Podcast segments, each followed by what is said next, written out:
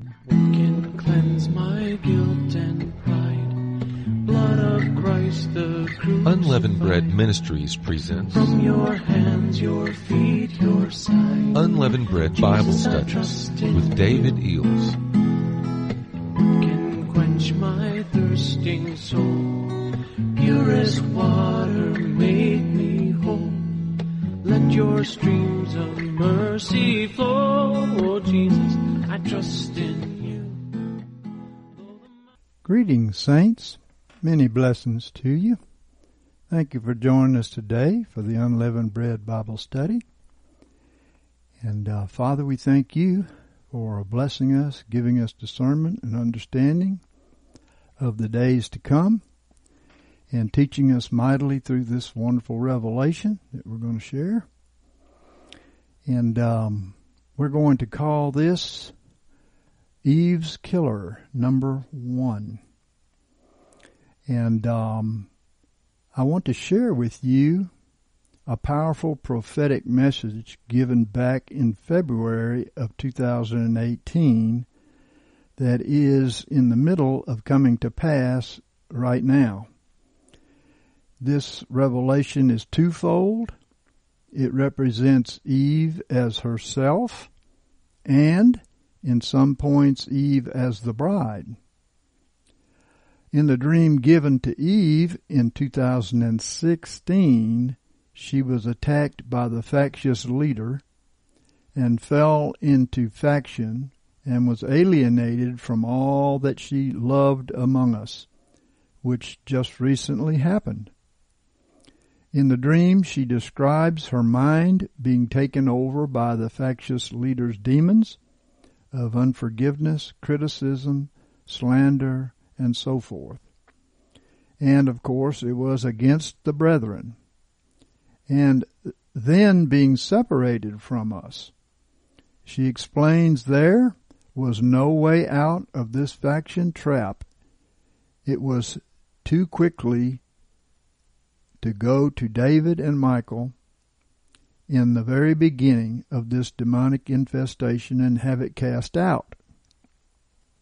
Well, in real life, recently, this did not happen because she was trying in her own strength to deliver her sons from the factious.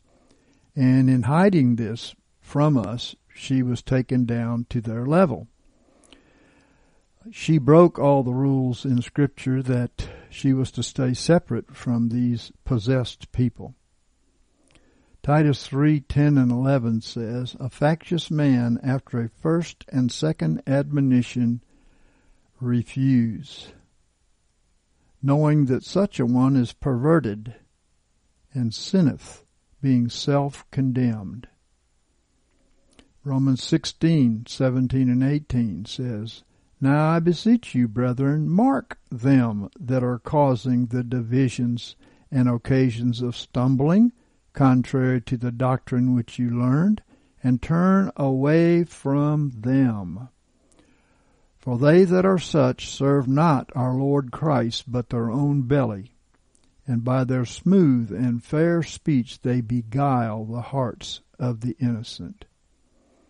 James 3:16, "For where jealousy and faction are, there is confusion and every vile deed."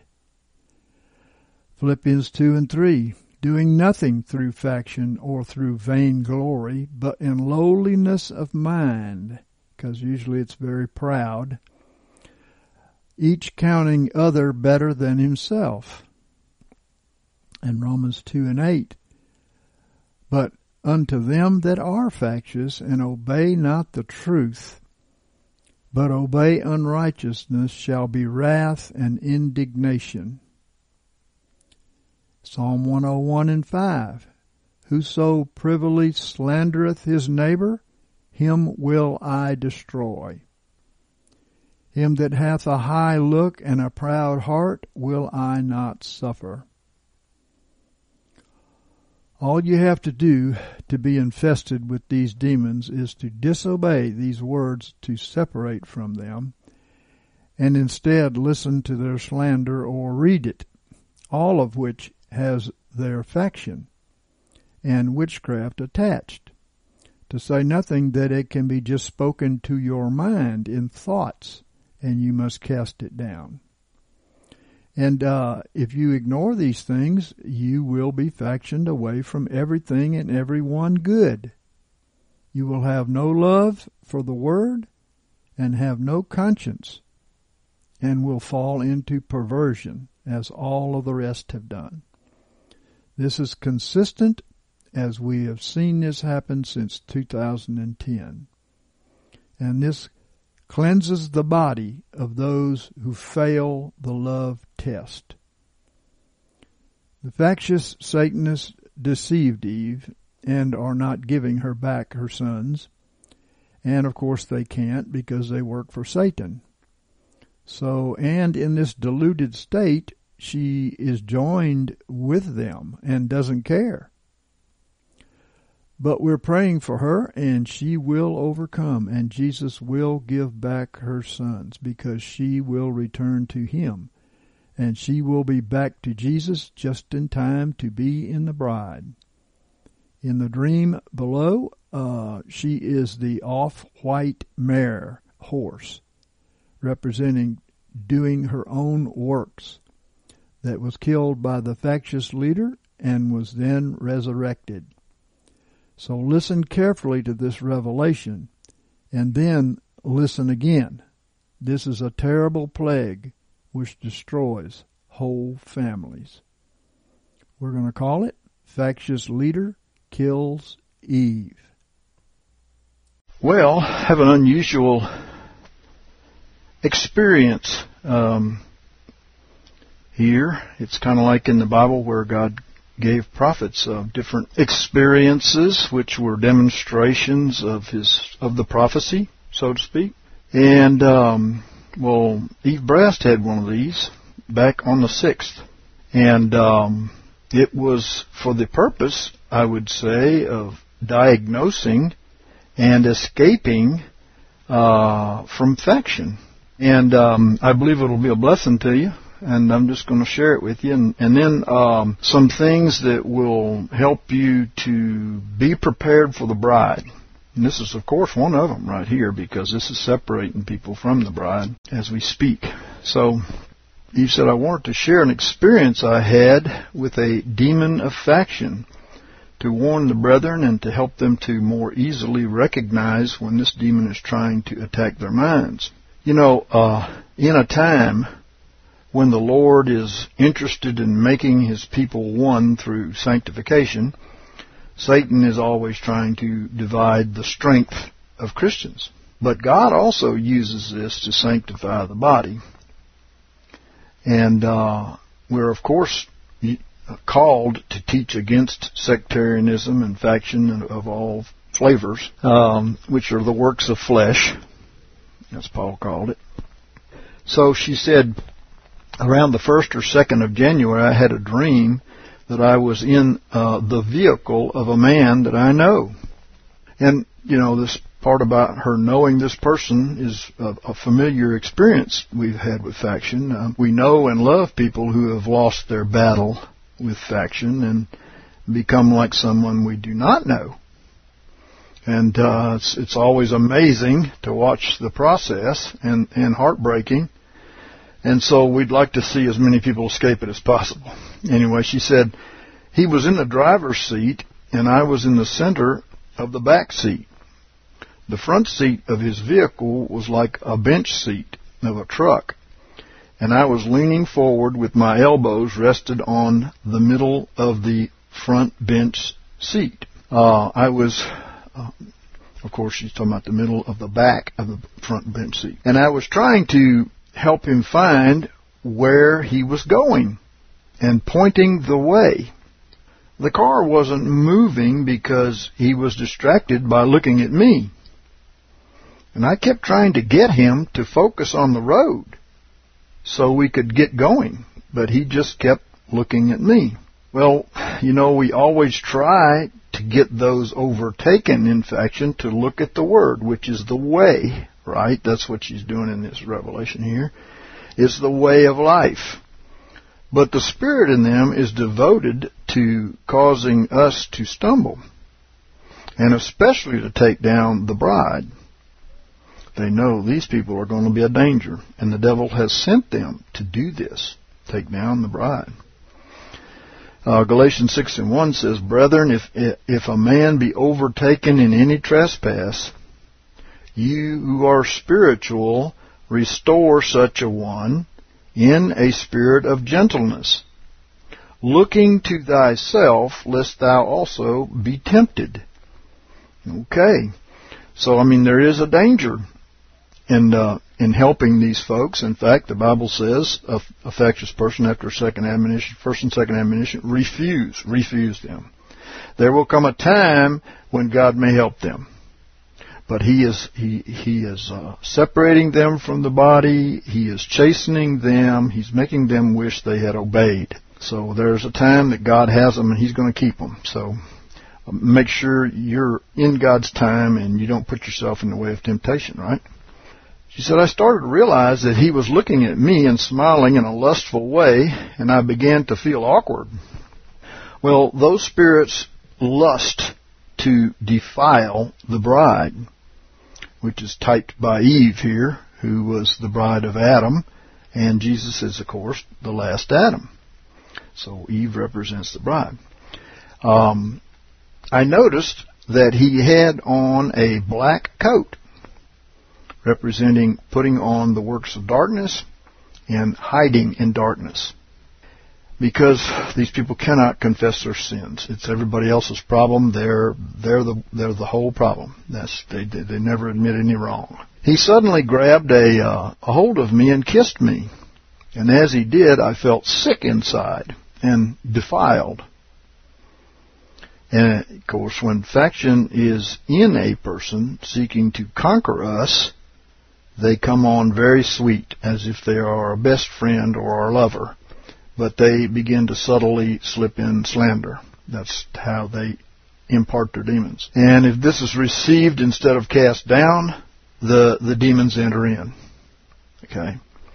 She said, "Then I went and found Missy Pollock in the restroom at David's house, and told her what had happened. And I asked her, 'What am I going to do? I don't want to be around any of the brethren because I feel so uncomfortable and awkward now.'" Aha. See, but that's one of the first signs that the spirit has entered in, and you need to do something quickly. The effects of a spirit of faction make one uncomfortable around the righteous.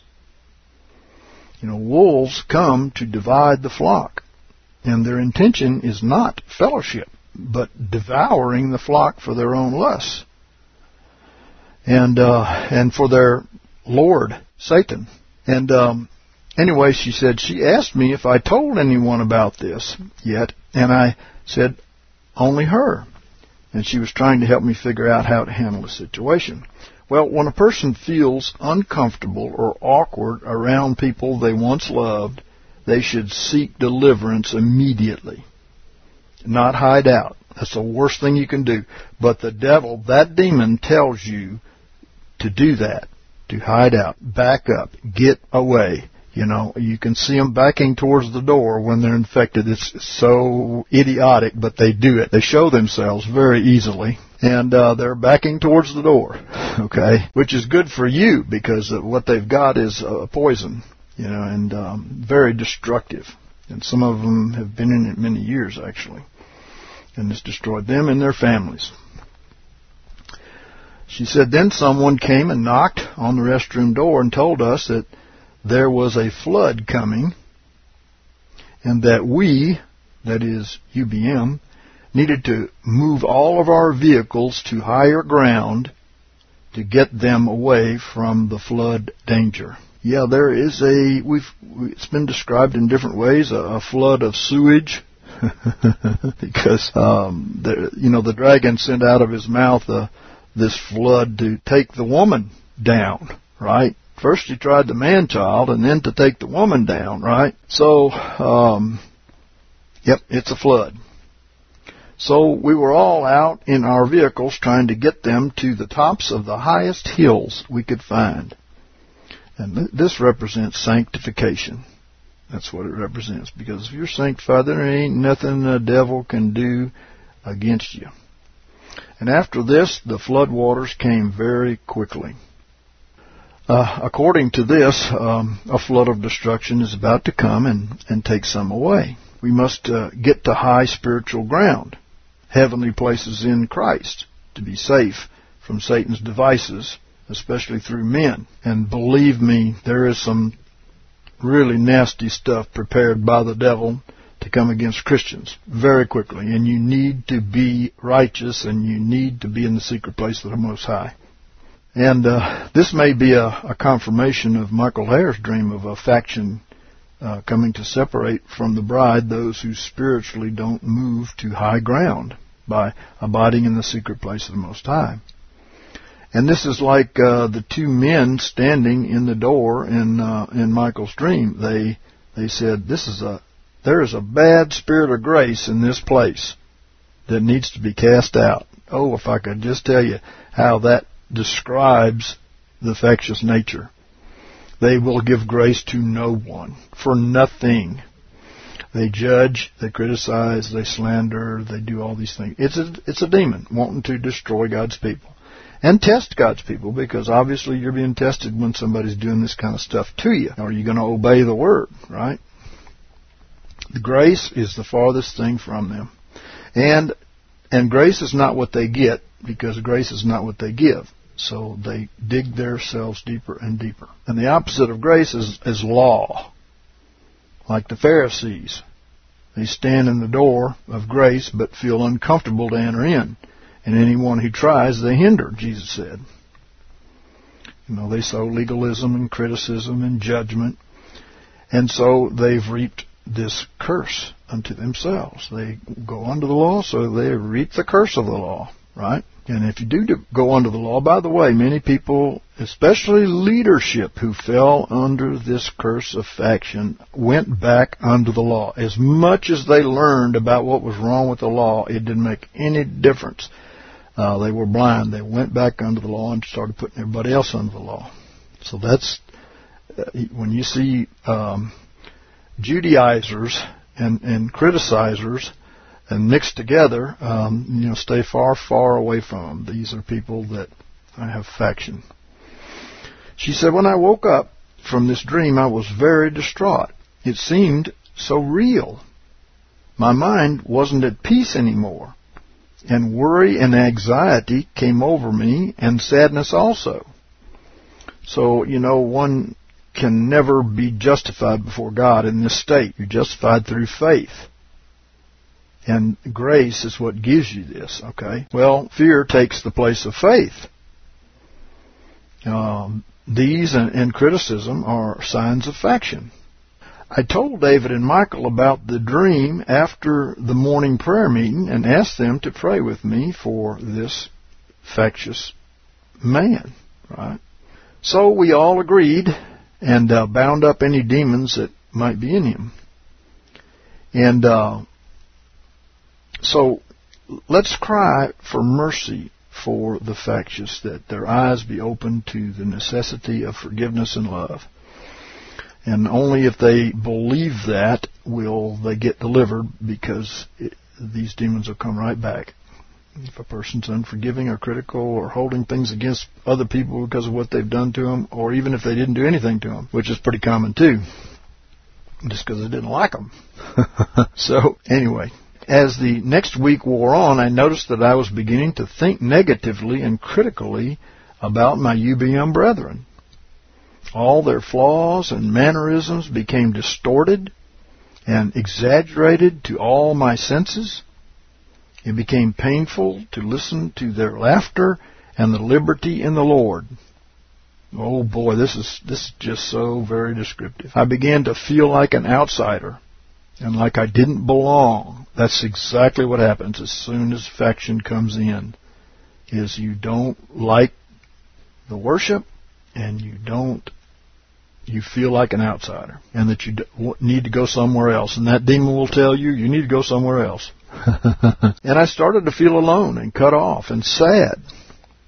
So this is exactly the fruit of the factious way. Early in the week, Every time this demon would accuse someone to my mind, I would initially think that it was my thought.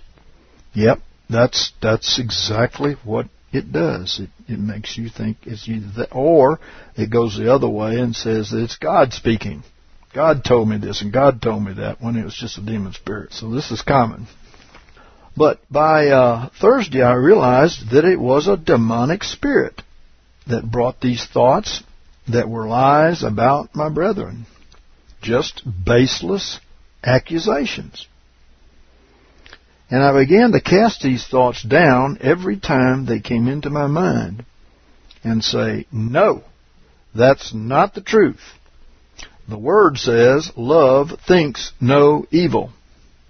But the thoughts kept coming more and more, like a barrage, a constant assault, droning on and on, complaining to me about different brethren. Yep, the norm when these spirits enter in is they seek to wear you down with slander and criticism. And if you give in, you're gone. I mean, gone.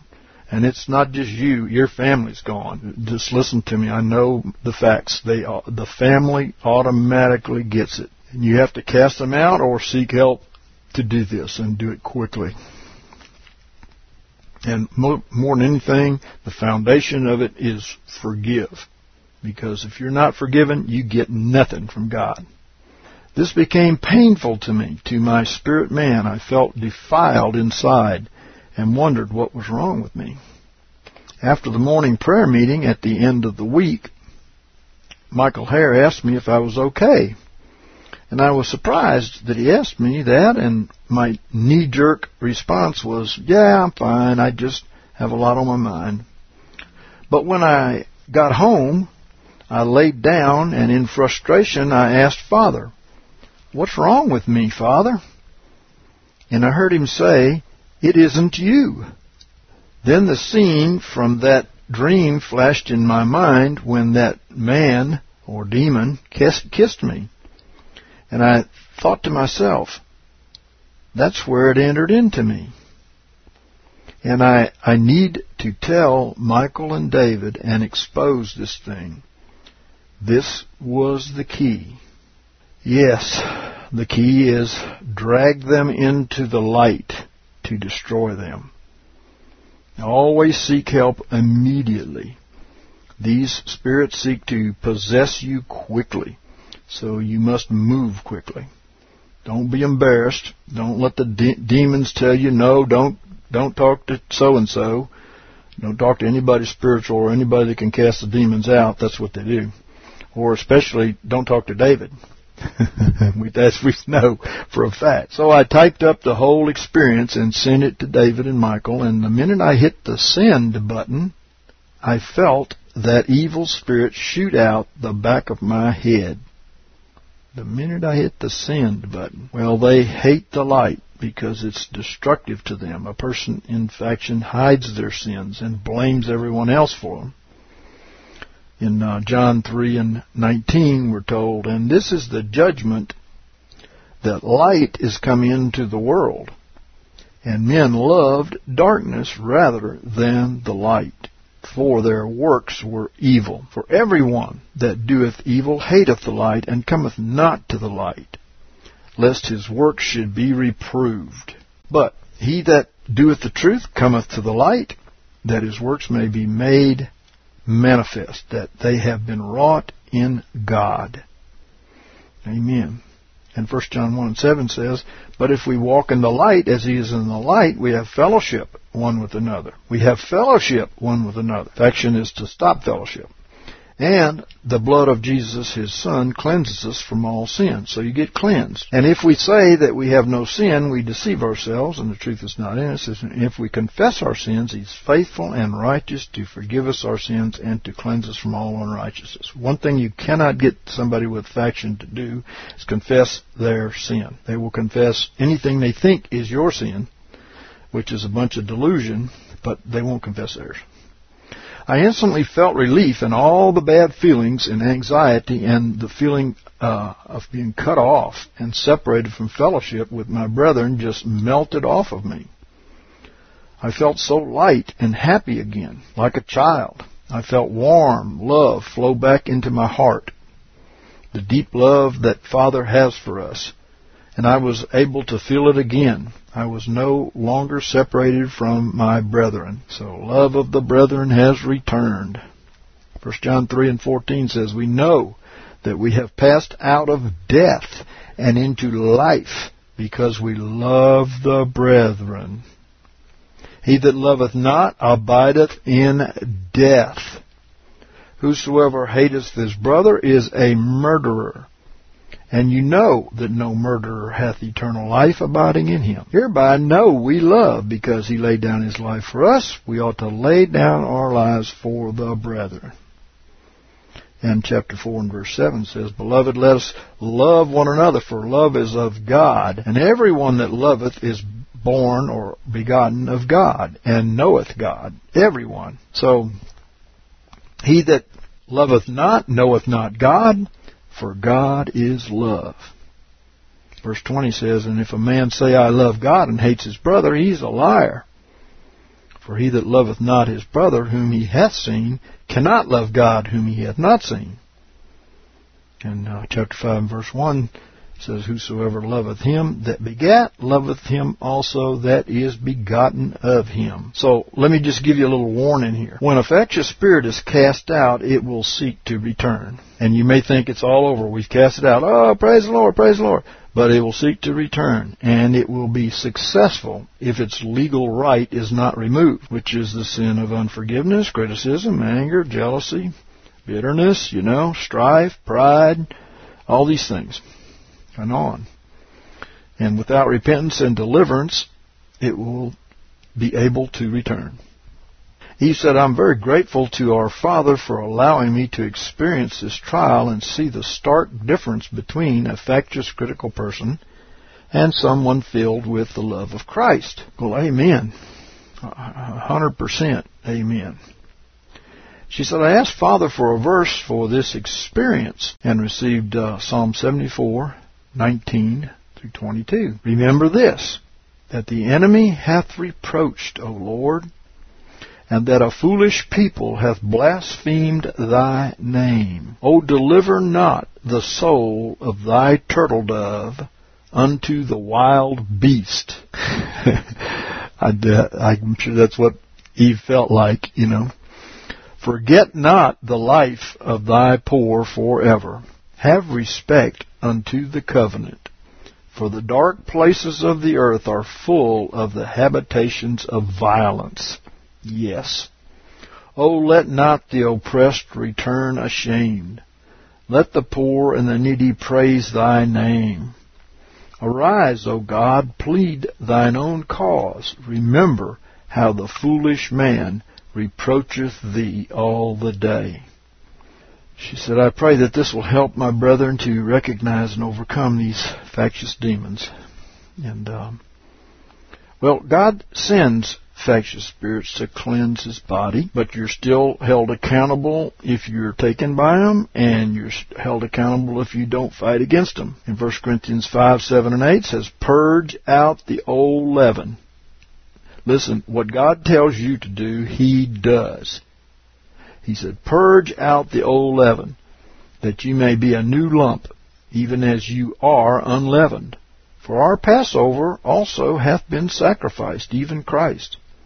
Wherefore let us keep the feast, not with the old leaven, neither with the leaven of malice and wickedness, but with the unleavened bread of sincerity and truth. Amen. So, my advice is to get help quickly if you feel infected in these ways. You have no forgiveness from God with these spirits and no benefits of the kingdom. And you could have some serious troubles with the things that are coming upon the world. So go boldly to the throne of grace to receive help and go to the mercy seat, right? We have the victory in Christ.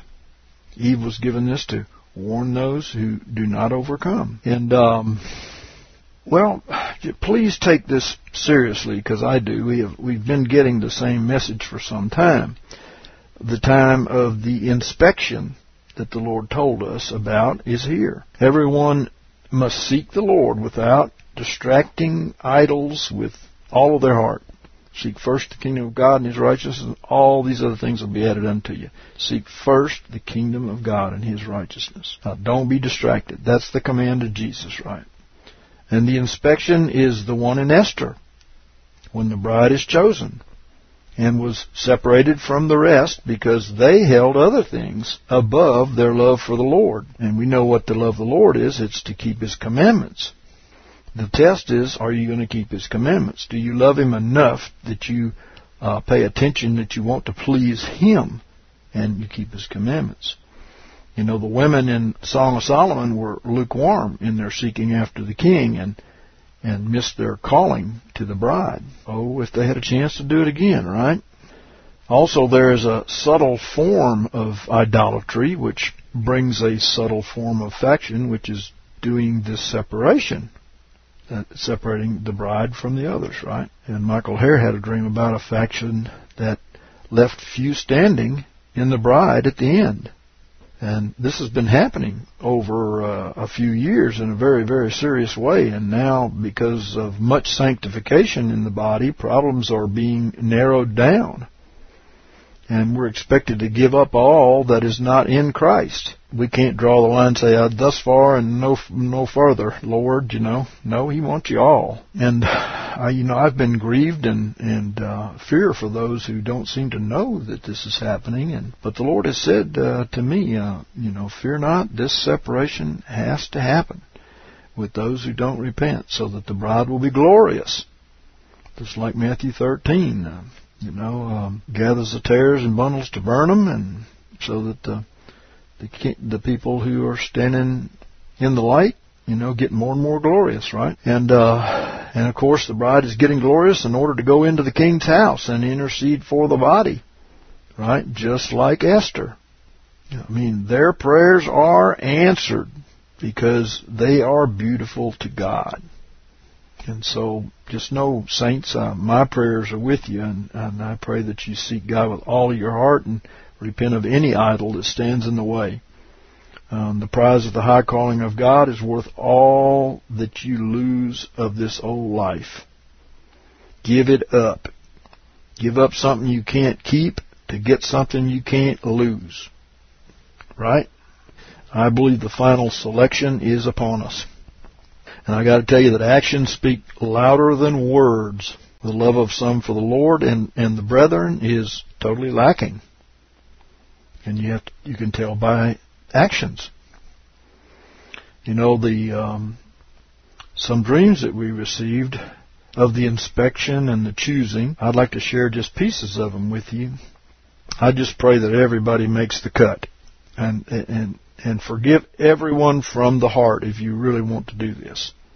These a couple of dreams, pieces of a couple of dreams here I want to share with you. The horse that manifested death to self at the hands of the factious was chosen to manifest resurrection life as the bride.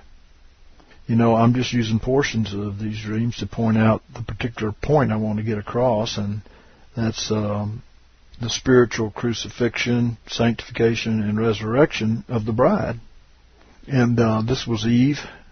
She said, I had a short dream that came three times. I dreamed that three times that a couple of inspectors will be sent very soon to inspect UBM. That was back on the 2nd. We were all standing around the UBM house talking about this and how to get prepared for the inspection. Some were anxious about the inspection and didn't feel ready. Well, just remember, if our heart condemns us not, we have boldness before God, right? Others were confident that we would pass the inspection. We were all discussing what to clean up and how to go about it. Well, praise the Lord. I pray that you are thinking on this in this way and that you're not distracted. I mean, you listen to this teaching today, and tomorrow you'll forget it. If you get real busy and you don't put it to work quickly, you'll forget it. And it will be worthless.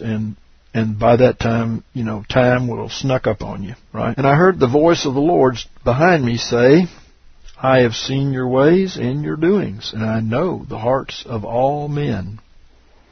He said, some things too, but I can't remember the rest. So let's say this, that nothing can be hidden from him. So you need to confess it, right? Confess it, and you will receive deliverance. And then Belinda Anderson had this one back in January. I had a dream this morning that began with me looking out my back door into the pasture beyond. And this particular pasture is home to 7 horses. And we believe this is representative of the 7 churches. As I was taking in the entire scene before me, I suddenly saw a movement in the distance to the left of me in the pasture. I saw a man with a shotgun sneaking into the back of the pasture. I looked at his face, and he appeared to be very angry and agitated about something. His face looked distorted to me, as if he were demon-possessed. Well, this is a pretty good description of the factious and the Judases, you know. He discharged the shotgun, and the off-white mare fell to the ground with a large bullet hole through her heart. Off-white here means that they will only become white through the crucifixion by the Judases, right? God's got a purpose in everything. Vessels of honor, vessels of dishonor. He has a purpose and he has a use for everything. Pray that you be not a vessel of dishonor, because the end is terrible, right? And suddenly this horse began to stand up, which was just amazing because it was still bleeding from that large gunshot wound. The onlookers were amazed as well, and I looked at their faces, and they were just astonished. Yeah, they in the full dream were converted through witnessing this change in this horse, which is the bride, the Philadelphia church. Then I watched as the old mare began to walk, slowly at first, and then she began to pick up speed until she was running at a full gallop all around the pasture. The pasture could be the field. The field is the world, Jesus said. Okay? And she was running like a yearling again. And the Lord had restored this horse back to her youth.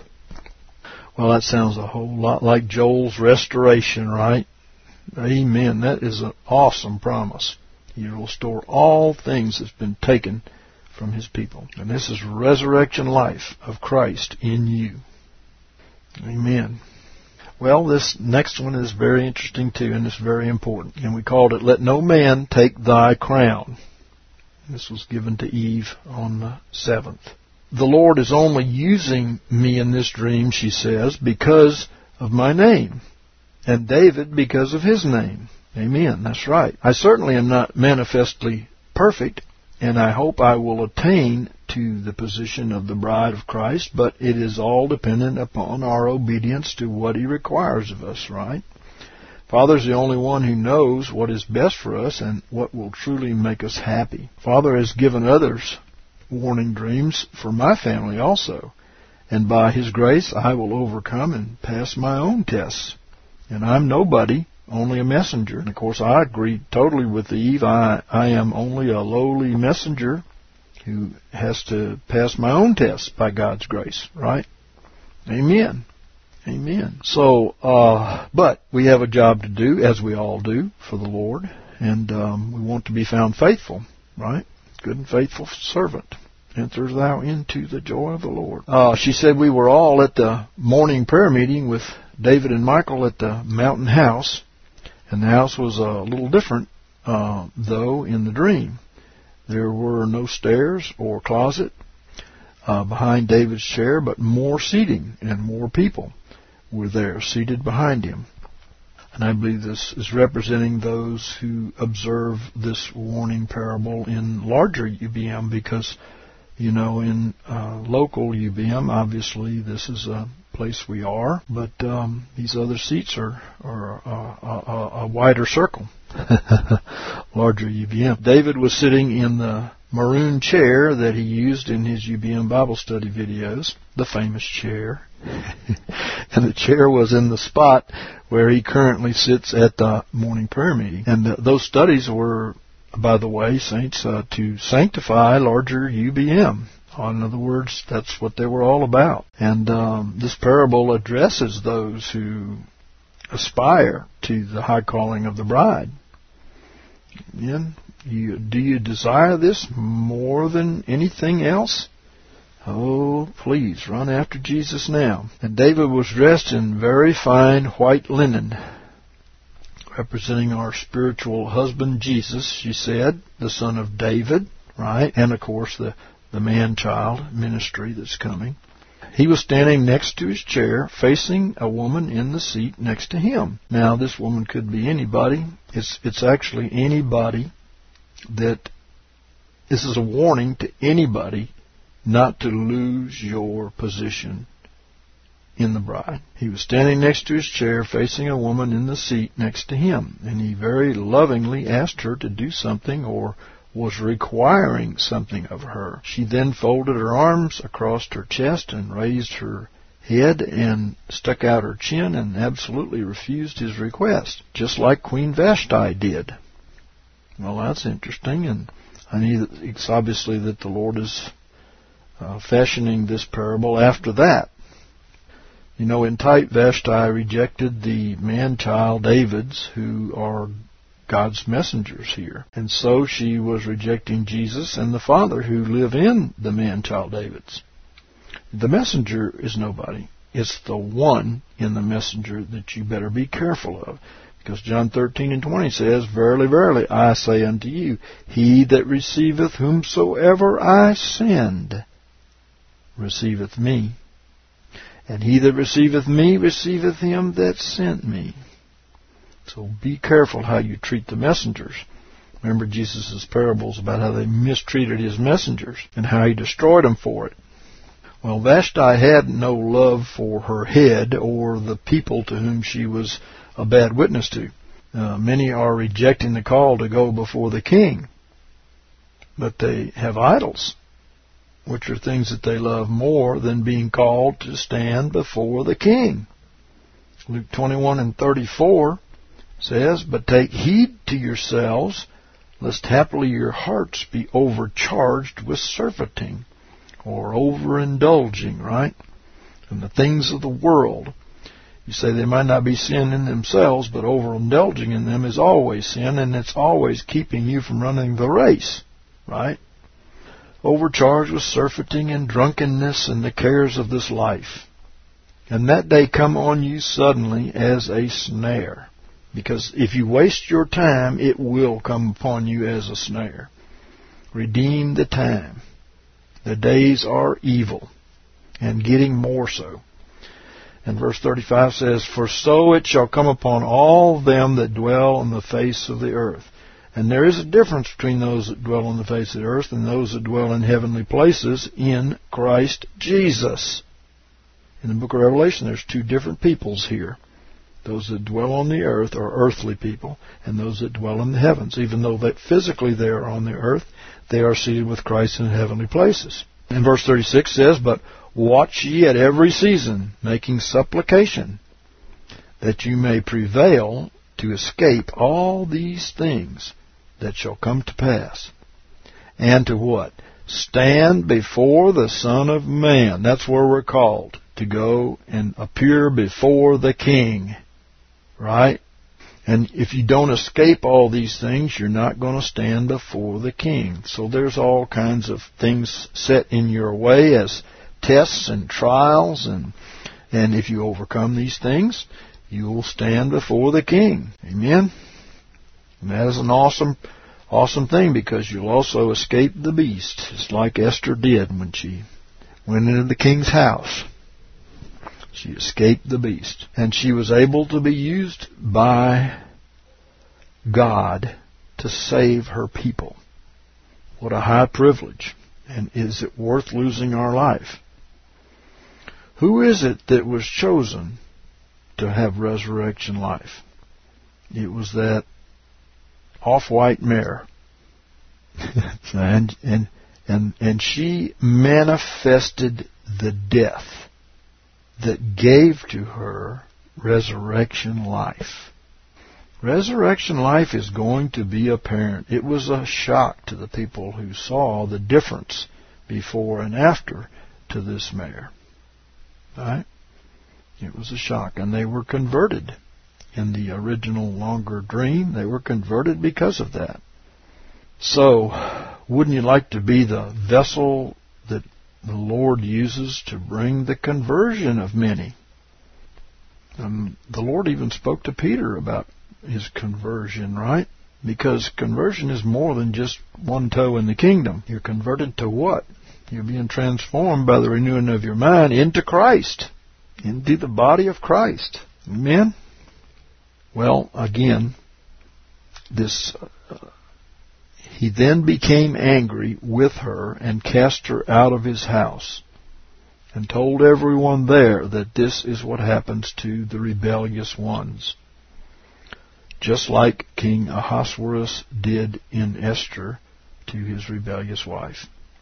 Amen. So it's just following along here with the parable. And we were all very sad at what happened and hung our heads in despair. And David then pointed to me, that's Eve, as a type of the new bride, and told me to come up and take the woman's place next to him. Well, that parable is as we teach in the book, man, child, and bride parables, or prophecies, man, child, and bride prophecies. We teach that it is a prophecy of the end time, an amazing and astounding prophecy of the end times. And even Haman is getting ready to do his job. Okay? And she said, I feel the Father is warning that some are in danger of losing their position in the bride if they continue to ignore the words and dreams and admonitions Brother David has been given from God. Yep, it don't have anything to do with me, folks. I'm just the messenger. It has to do with what is God saying to you out of me, and even in spite of me. So please make sure that you don't have idols in your heart, or Father will allow you to be deceived and to go your own way. Well, amen. Isn't this, when we have come to this particular point in history, the most astounding promise, supernatural gifting and promises given to the bride for overcoming, for being faithful to run after her Lord. Seek first the kingdom of God. Astounding promises.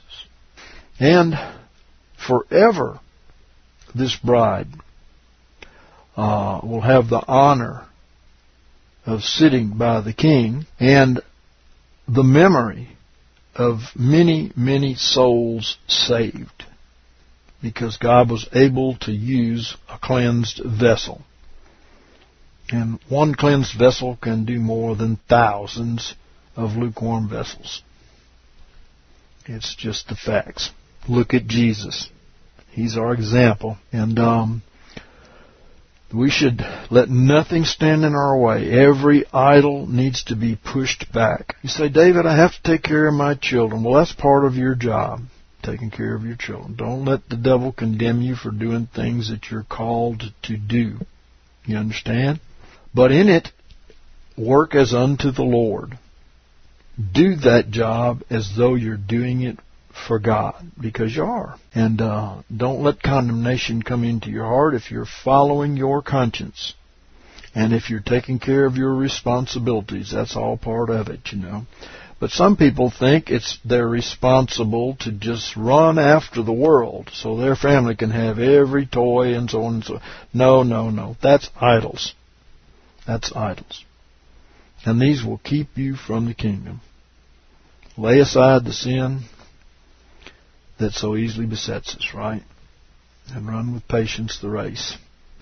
You know, you can't weighed down with all of these things and extra responsibilities that are just vanity. You can't run after the king. Get light. You don't need all that fancy stuff. You just need a few things to do your job, right? And by the way, I'm telling you, this economy is collapsing as we speak. It is crumbling. The yen is falling. That was one of the signs of the near end okay, is the yin dropping. And, you know, it's just, it's all crumbling. The Lord says, okay, you couldn't seek me in prosperity. Maybe you will seek me in poverty. And so the whole world is going into a wilderness, whether they like it or not. And all this is for the sake of God's people. God's people don't seem to grow in prosperity. They seem to get further and further from God and fall into more and more sin, you know. But when persecution comes, now that's a whole different story. They run to get under Jesus, right? Amen. Because that's a safe place.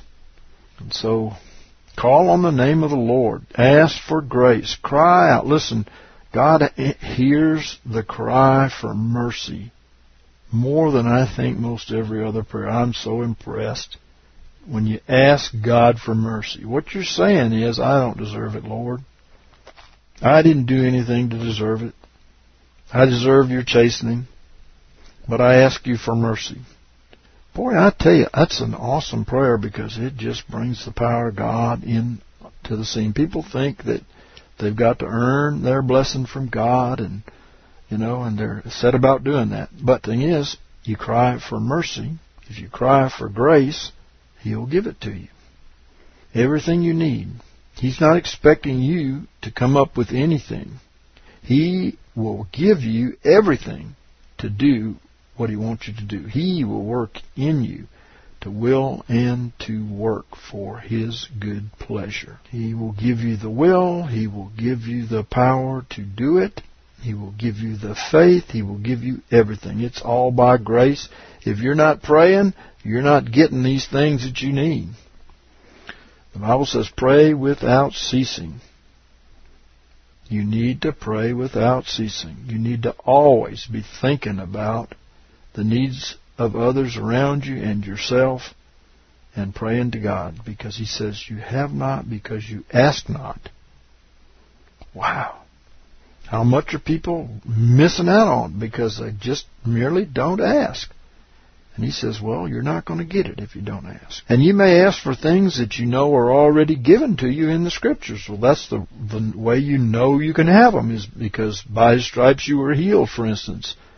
You know, you may ask for things that the Scripture says you already have. Well, ask and then believe you have received. That's what Jesus said.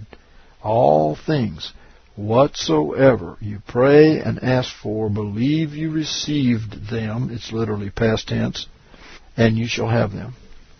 And this is the way we're going to live through this wilderness. Many, many Christians, so-called, are going to pass away because they don't know the Word of God. My people are destroyed for lack of understanding. They don't know what the Word says.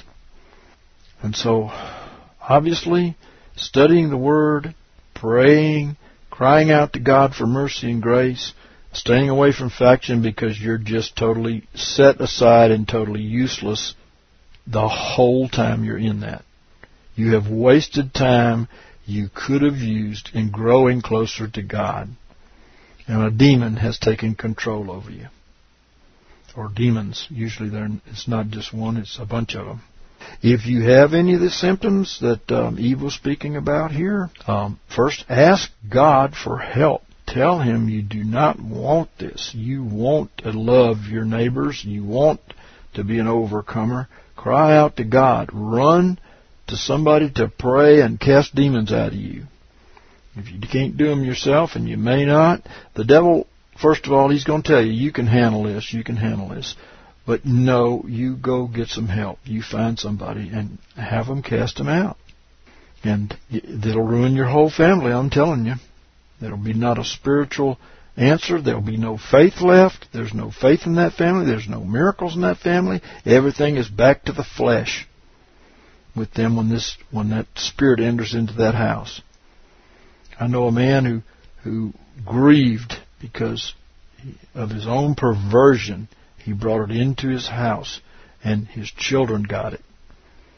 He brought that spirit in with him, and his children got it. And it was a sad thing, because they were good kids. And you can watch kids go just totally down the drain because of what their parents has done. Well, Father, have mercy on us. Send your mercy, O Lord, your grace, O Lord. Father, I pray that the brethren who are listening here and have a desire for you, that you grant them the desires of their heart, Lord, and that they be in the bride, that they not be rebellious, that they be submitted to you in all things, Lord, that they overcome. And, Lord, that all comes from you. It's a gift of grace through faith which you have given unto them. So, Lord, we ask you to fill the brethren with faith so that they may receive all of the grace that they need to be overcomers and to be in the king's house. Not much Haman can do with you in the king's house, right? Praise be to God. She had authority. She had the ear of the king because he was enamored with her, right? And so he listened and turned the whole course of history. And truly, without this, we are headed towards major disaster. The great plans of the devil, through his leadership on earth, he has desired to destroy all of Christianity. And they have a plan to do it. And they will attempt it. And they will succeed with a lot of Christians. And you must be in the secret place of the Most High, to be under the shadow of the Almighty. Right? So, Father, we're asking you for that mighty, mighty grace that we need to all be sitting next to the King. Praise be to God. To appear before the Son of Man. And, Lord, we just ask you, Lord, that if you will work in us to willing to do of your good pleasure, Lord, we know we will be there because you are almighty. Nothing can stop you. And we thank you for your kindness to us, Lord, and drawing us and causing us to seek your face. Lord, put a desire in our hearts to every day eat our manna. Every day, our manna from heaven. Every day, the Word of God. Every day, pray. In fact, it's good to do both at the same time. Read and pray. And say, I like that, Lord. Give me that. How about that? Yeah, I'll take that too. You know, just desire more of God. Ask that you may receive. Ask that your joy may be made full. Right? Ask. Ask. God's big enough. He can handle it. We love you, Lord. Amen. My thirsting soul, pure as water, made me whole. Let your streams of mercy flow, oh Jesus, I trust in you. Though the mountains fall into the sea, though the rivers rise, I still believe. For your mercy stands and your word is true, oh Jesus, I trust in you.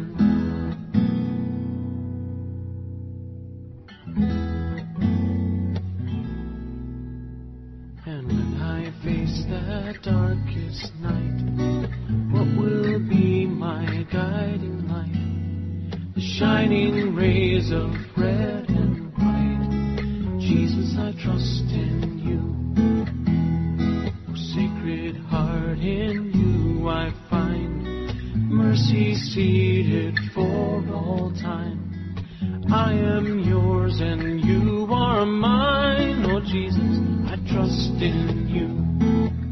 Though the mountains fall into the sea, though the rivers rise, I still believe. For your mercy stands and your word is true. Oh Jesus, I trust in you. Though the mountains fall into the sea, though the rivers rise, I still believe. For your mercy stands and your word is true, oh Jesus, my Lord Jesus.